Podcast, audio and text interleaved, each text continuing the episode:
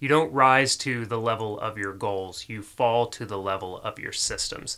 That quote from James Clear, both in his blog and in his wonderful book Atomic Habits, is one that I've carried with me for years because it's so important to think about what is the benchmark that we've created for ourselves that allows us to be consistent with the things that matter to us. What we're going to talk about in this episode of Connect the Dots is all about how you can build healthy habit systems for yourself in the new year. But just in case you're not listening to this on the first Monday of 2021, January 4th, there is a lot in this episode that will help you build better habits, create a healthier environment, and design the life that you care about. Hi, everyone. My name is Matt, and welcome to another episode of Connect the Dots. This is episode five I think is how it's going to come out on the schedule. And I just want to say, first and foremost, thank you so much for all the kind words. Thank you for subscribing. Thank you for rating and reviewing. thank you for sharing and giving me feedback. It all means so much to me. This is actually the first set that I've recorded after the podcast launch. So it's really cool for me to kind of now see what the first three episodes have been like and how receptive people have been. And you know what's interesting is that the way that I see Connect the Dots as a podcast is not necessarily about a goal that I have. It is about creating a system, really a habit of being able to produce a podcast episode every week. And the habit that I have, the system that needs to underlie it, is how I like put these things together. It's not about saying I would like to have 100,000 downloads, even though that would be great. My goal is really more of a habit. It's more of creating a system. And that is to create a new podcast episode every week for 2021. We talked about this in the goal setting, episode three, and thinking about these things in terms of outcome based goals or system habit based goals. And they can both apply to the same kind of overarching area of your life. Like, say, getting the podcast to launch was a was an outcome based goal even kind of doing each episode once the episode is done that outcome is reached but the goal really the the true goal for this is just to be consistent to create a system to have a habit of talking to the microphone, talking to the camera, since there's a YouTube channel for Connect the Dots as well, and doing those things consistently, habitually, so that I and you get a new episode every single week. Because here's the truth habits apply to everything in your life. They are the operating system, the OS of you, that for better or for worse really decide a lot of what you do and what you make of life, the kind of life that you want to design. If you have an operating system, a habit system of propping up and promoting and being consistent with good habits while being able to simultaneously take away some of the bad habits or destructive habits that you might have. And we all have those, and we will all have new ones pop up at different times during our lives. But understanding the routines and habit loops and different functions of how a habit works, both good and bad, can really help you not just build and maintain good habits, but also identify how you can break bad habits as well. I also want to give credit at the beginning to my habit mentors. Now, I've already mentioned James Clear. I've been reading his blog for years. There's also Charles Duhigg, who wrote the wonderful book, The Power of Habit. And then BJ Fogg, who is a professor and researcher at Stanford, who created the Tiny Habits research studies and also has a great book called Tiny Habits as well.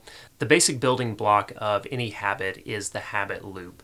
This comes from Charles Duhigg's book, The Power of Habit, but it is simply the cue, the routine, and then the reward. And if we break that down, then the cue is whatever starts to trigger in your mind that it's time to kick off the routine often the routine is the actual habit itself, what we would think of as the thing that you want to do. And then the reward is the dopamine hit that you get when the routine is completed. Now, this you know dopamine hit, this feeling of happiness or at least like calm, whatever it is, a sugar rush, a caffeine spike, all of these things they can be good and they can be bad. Like one of the examples that Duhigg uses in his book is about how he gained weight because around a certain time of day his blood sugar would get a little low and so he'd be like mm, kind of hungry and kind of tired and he would go eat a cookie and he would do this pretty much every single day. So the cue was that time of day, that feeling that he had, and the routine was that he would go eat a cookie and he would have that temporary kind of like sugar rush, that dopamine hit of like, mm, delicious cookies. This is so good. In the long run, eating a cookie every day is not the best habit that you want to develop. Now, the good news is that you can swap out different routines even using the same And oftentimes they will lead to the same or very similar reward. So I believe, and you know, don't fact check me on this, or if you fact check me, just go with what Duhigg actually talks about in the book. But the way that Duhigg worked around this bad habit routine that he was having of eating cookies every day is when that cue hit in the middle of the day, he would either have some kind of healthier snack or he would go for a walk or he would go over and talk to a colleague, you know, try and do something else to kind of lift his energy levels or at least engage him away from the screen. And so then at the end, he would feel like some kind of spike, happiness, reward for having talked to a friend or having gone for a nice, delightful walk outside, or maybe just having some kind of snack that's still like fulfilled the hunger pangs, but then didn't leave him with a sugar crash at the end of kind of snack time. I want to give you a personal example of how I use the habit loop to swap out something that was a bad habit for me into something that is way more, not just productive, but just healthier and better for me. For example, this is what I would have done and have done many, many mornings. I wake up, I go into the kitchen, I start to boil water for coffee because I'm a pretentious Chemex coffee brewer or sometimes the AeroPress. But while the coffee was brewing in the Chemex or while I was waiting for the water to boil, like many people, and I'm not judging, take out the phone and it's like, what's up with Twitter? how's my latest YouTube video doing? You know, we need the validation, of course. and I would do that until the coffee was done brewing. And oftentimes I would just kind of continue to scroll through my phone while, and that's, you know, I don't mind social media as much as some people, but I didn't want my first several minutes of the day to be spent not just in front of the screen, but consuming things that didn't need to have a big impact on me at the beginning of the day. So, but the reward was like, ooh, I'm interested, my mind's buzzing a little bit, I was getting that dopamine hit. And it was brew the coffee, scroll through the phone is the routine, and then the reward was like, ooh, cool, looking at social media, ooh, cool, there's a video, ooh, cool, there's a meme. All those things. I could transition that. I could transform that routine. This is where journaling came in huge for me. And so the cue remained the same. I get up, I start to brew the coffee. Here's the trick. Now, what I'm doing is the routine is journaling, making that initial journal entry for the day. And sometimes I'd follow a prompt, sometimes I would just like do a little bit of morning pages brain dump of like, what am I thinking about? What am I worried about? What am I excited about? What is on tap for the day? Sometimes I would do a little bit of just like, what are my top three things? And write that down in my bullet journal. And then when the coffee was done brewing, not only would I feel better, I would feel like I already was proactive in the day instead of reactive to whatever is on my phone. But the reward, uh, besides just feeling better, literally feeling better, was that I got to drink my delicious coffee. And I was I was more present with the coffee. I know that can sound a little strange, but if I'm just scrolling through my phone, I am very present with my phone. That's how it's designed. But when I'm writing or when I'm reading or even just making some lists, I'm like, mmm, delicious coffee. So you can see how that works. The three elements the cue, the routine, and the reward. you can swap out your habit routines using the same cue and getting the same or similar reward. So that's a really good way that you can transform a bad habit into a good habit. Let's talk about another element of this, something that isn't talked about as much.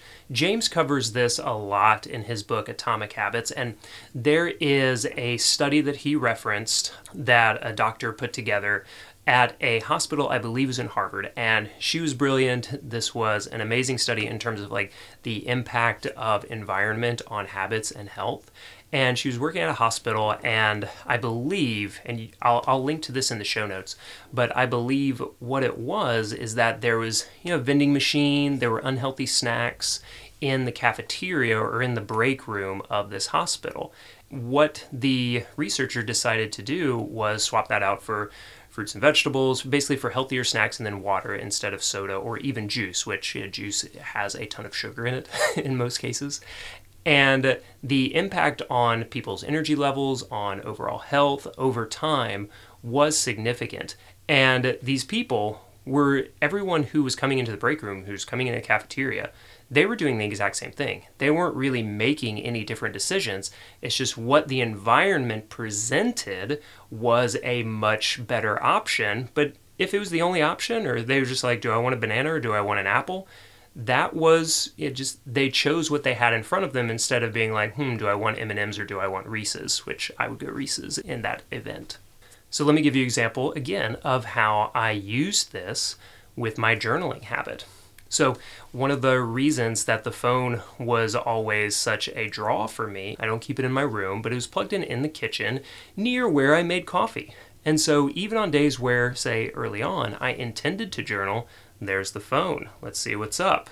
Before you know it, coffee's brewed. I've just been looking at my phone. Done. What I did differently to design my environment for success and healthy habits was I replaced my phone with my journal in the kitchen and I moved my phone up here to in the office. And so I wouldn't see my phone in the morning. In fact, I had to make like a real conscious decision to go get it because even that tiny bit of friction, even that tiny bit of friction that you might have in a decision can be really impactful. Because you might think, well, Matt, if you want your phone, you just go upstairs and get it. If I have to go upstairs and get it, especially if I have to risk stepping on that squeaky stair that could potentially wake a child earlier than they need to be awoken, be like, hmm, do I really need to go up there and get that phone so that I can look at Twitter? Because I know if I stop and think about it, that little bit of resistance, there's nothing I really need my phone for at this point. And so if my journal is now next to the coffee maker, next to the Chemex, and my phone is upstairs and I have to risk waking small children to go get it, what do you know? It just became a much easier decision to sit down and have a good journaling session, to read, to pray, to meditate, to do all of those healthy things that make a huge impact on how the rest of my day goes. Here's what we're really doing with these habits we're establishing keystone habits these things that once we build confidence in them and once we can routinely do them without feeling as much initial resistance, then not only do they make the rest of our days easier, they make the rest of our lives easier, and that confidence carries forward into other habits and areas of our lives when we start them out you can probably think of a habit or an area of your life that you feel a lot of confidence in. And one of the things that I hope you realize with these habits is you can carry this confidence through. If you've done one hard thing that is maybe difficult to establish a routine habit in and be consistent with, like if I know that I can create a consistent exercise habit, that gave me a lot of confidence to create a consistent writing habit and journaling habit. And the other thing that that helped me with, or here's a, here's another example, when I was creating a weekly YouTube video with my channel, my main YouTube channel, that gave me a lot of confidence to know if I can create YouTube videos, I can probably talk to a mic and create a podcast. Okay, I'm pretty confident that I can put together a system in order to do that. So you can think of these bigger keystone habits that you have that not only do they make some of these smaller habits a little bit easier to do. Like another good example is if you have a consistent healthy exercise habit, it doesn't really matter what type of exercise that is, it will compel you more to create a healthy eating habit because when you exercise, you want to give your body good food, and when you give your body good food, you feel like you have more energy, so you feel like exercising more. It creates a very positive, virtuous cycle because you establish that first keystone habit. Another concept that I want to connect the dots on that I referenced earlier and just want to tie together and complete the loop for you now is the difference between what is a system and what is a goal. Now, one of the things that James Clear was inspired by is another book by Scott Adams, the creator of Dilbert. It's called How to Lose at Everything and Still Win Big. Great book. And in this, he shares a concept of systems versus goals. And he argues that you should reach for systems. You should seek to opt- create and optimize healthy systems for yourself instead of going after these goals. Because goals, usually by definition, are something that has a definitive end. And if you just keep going towards things that have definitive ends or outcomes, then you feel like you're on this never-ending goal goal train of just like, well, what am I going to do next? What am I going to do next? I don't feel like doing that anymore. And I am not in the camp that says goals are entirely not wrong or bad, but I still think goals are worth setting because they give you a bar at which to measure yourself against, even if that bar is just against yourself. However, what I do think is really healthy, especially early on, is seeking to create and optimize healthy systems for yourself. Now, another really good example of this is, say, in the exercise space. And so, what a lot of people do, especially at the beginning of the year, is you might say, I want to lose X amount of weight, or I want to gain X amount of muscle, or I want to complete this fitness challenger goal. So it might be like I want to get I want to lose 10 pounds or I want to run a half marathon. Okay? Those are pretty common things that I know a lot of people go after kind of shoot for at the beginning of the year. That's an example of a goal. You have an outcome that you want to achieve. But I want to encourage you to focus on the system that you're creating instead. So what does that mean? Instead, I would think about how can you create a system where you are exercising 3 times a week. And if you can be consistent with that system habit, then you are going to naturally get in the kind of shape where you could go run a half marathon. It's the same thing for writing. A lot of people at the beginning of the year may think this is the year I write my book. And that's great, but I think instead, what you should think about is can I write three pages a day, 500 words a day? Because if you follow that system, then naturally you are eventually going to write enough pages and enough words that your book is complete. Stephen King is an amazing example of this. Some people joke that he gets paid by the inch because his books are like so huge. I don't even buy his books in like actual form because my entire bookshelf behind me would just be Stephen King books. Uh, those are total Kindle buys for me. but what his goal is, what his system is not to write a new book every three to four months, even though he gets kind of close to that. Instead, his system is to write six pages a day. See the difference there? He's not saying I'm going to write The Stand or the Dark Tower series. That's what happens. Those are my two favorite Stephen King book slash series, by the way. And that's just a outcome of following his system. You see what I mean?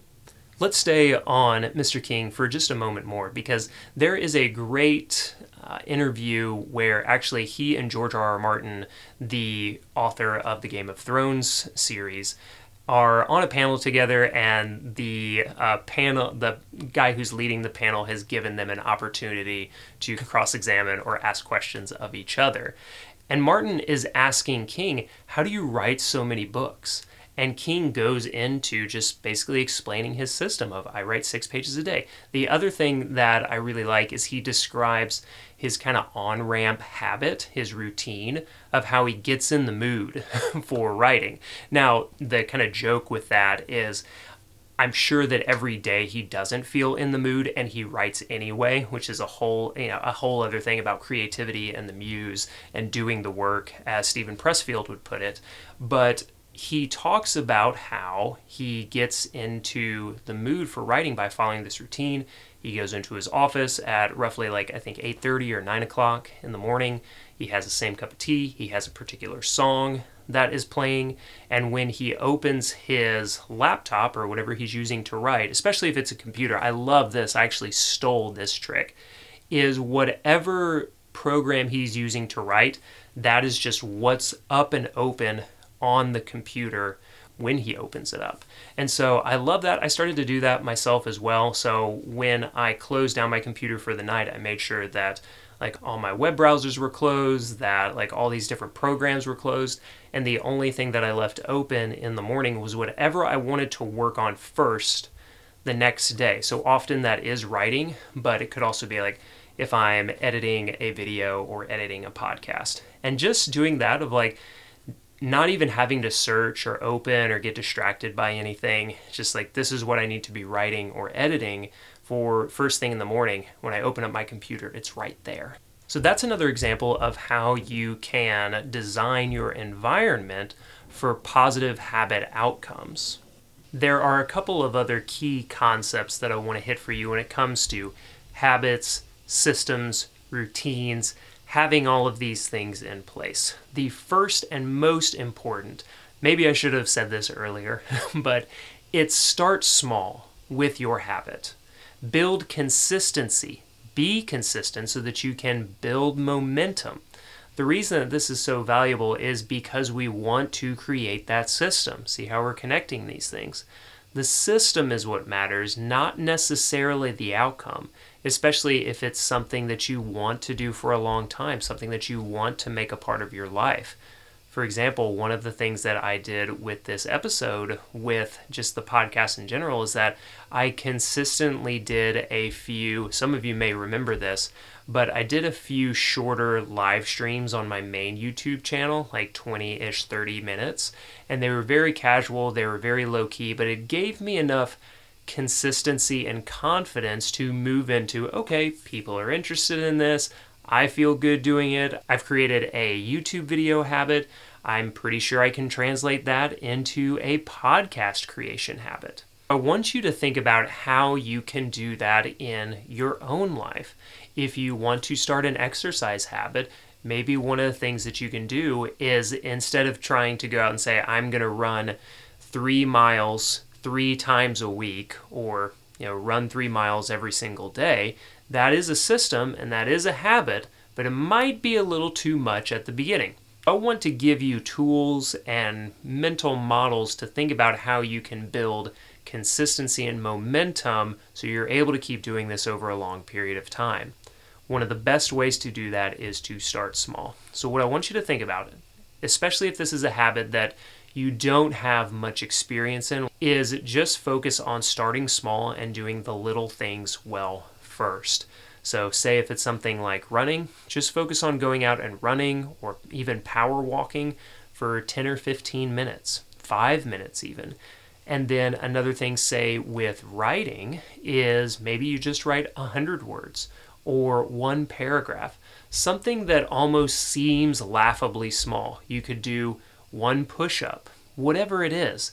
Think about how you can start small. Now, remember, I mentioned BJ Fogg's tiny habits research. And his most famous example of this is the one tooth test.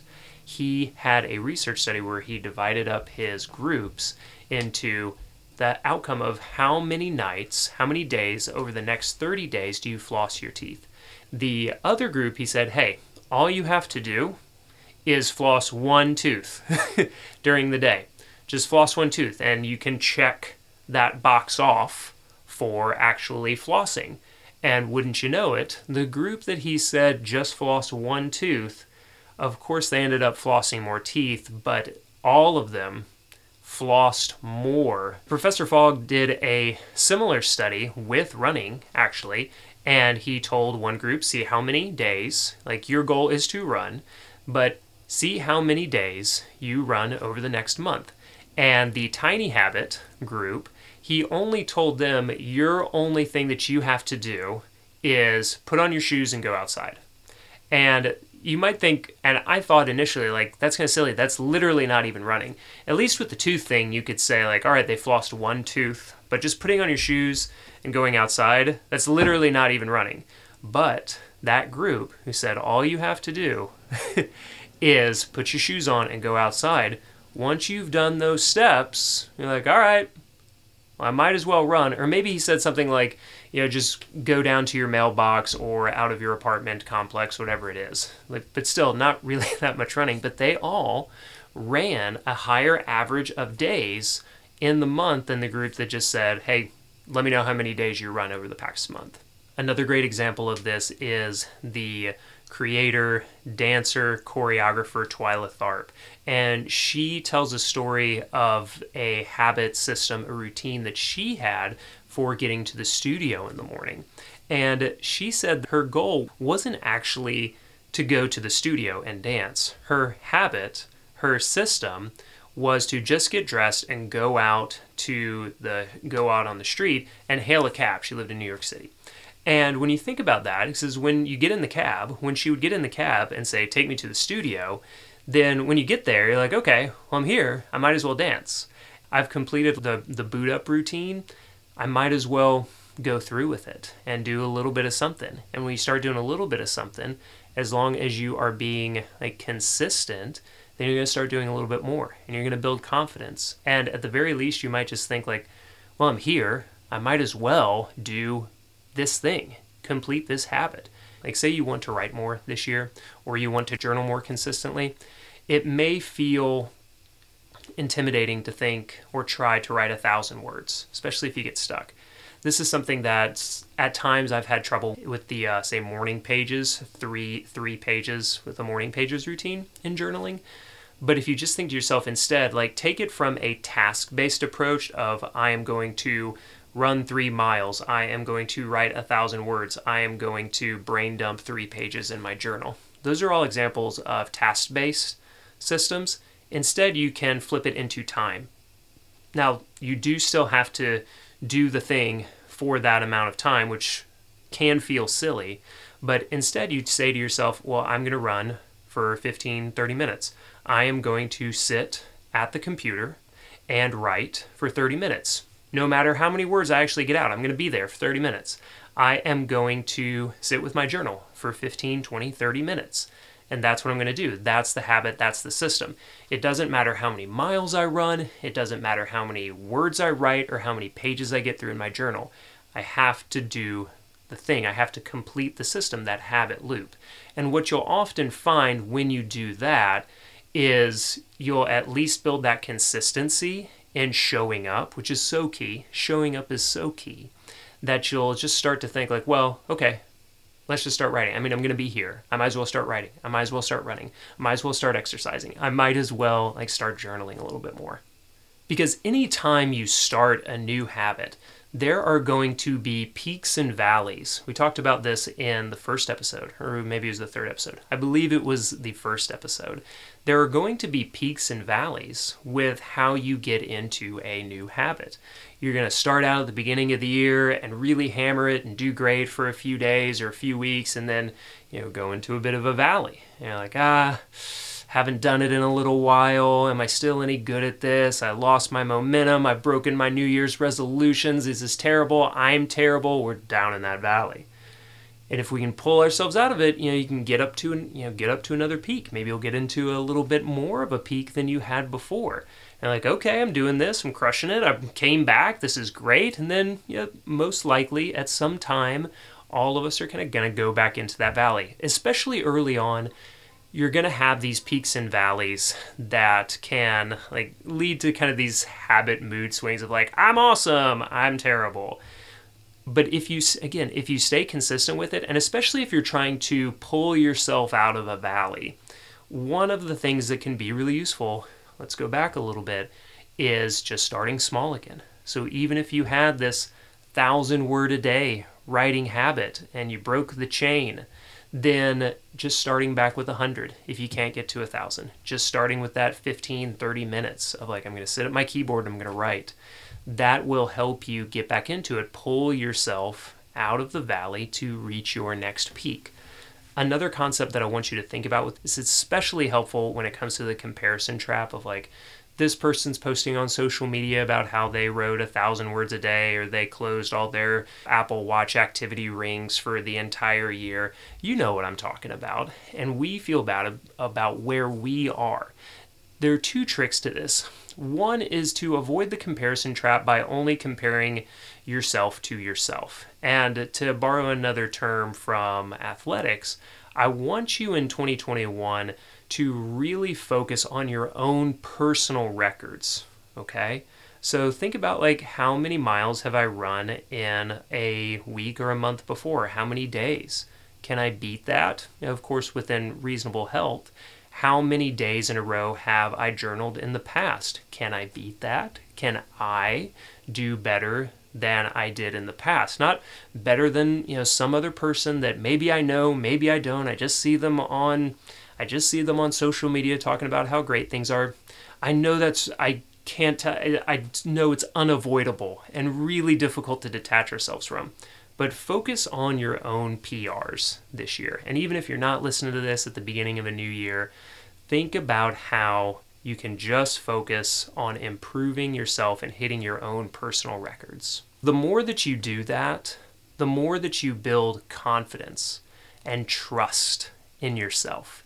And this is what I want to leave you with because it's so key and it's so important. It's something that I'm seeing more and more in my own life, in the lives of people that I work with, clients that I have, is the ability to trust your own expertise and experience in the choices that you make in life. And the only way that you can do that is you know, showing up man, woman in the arena style, as Teddy Roosevelt famously said. You're showing up in the arena to do the work and you're trying to be better than you were yesterday. That steady 1% incremental improvement can lead to so many positive things down the road in your life. And the other powerful thing of building this confidence and trust in yourself is even when you hit those valleys, even when you hit those valleys, you can have like that memory and that confidence that you have done this thing in the past when I go, and it's true, I do, when I go a few weeks or even a month, a couple of months without journaling, I know that I can do it again. I know that I you know, just have to start with a sentence, a paragraph, get to a page. And I've done all of that in the past, so I have a confidence that I can do it again. It's the same thing with exercising. If I wasn't to exercise for a week or two or a month or whatever, I wouldn't personally think that, oh my gosh, I can't lose this weight. I can't get in shape again. I can't do like X, Y, or Z because I haven't been doing it for a month or two. I know that I can get back to like a fitness level that I want to be at, a weight that I want to be at, a you know, way of health that I want to be at.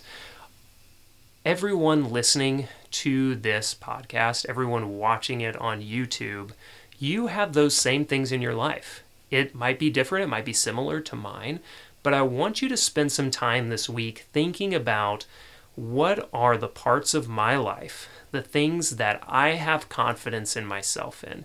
And I want you to try and borrow some of that confidence for other parts of your life.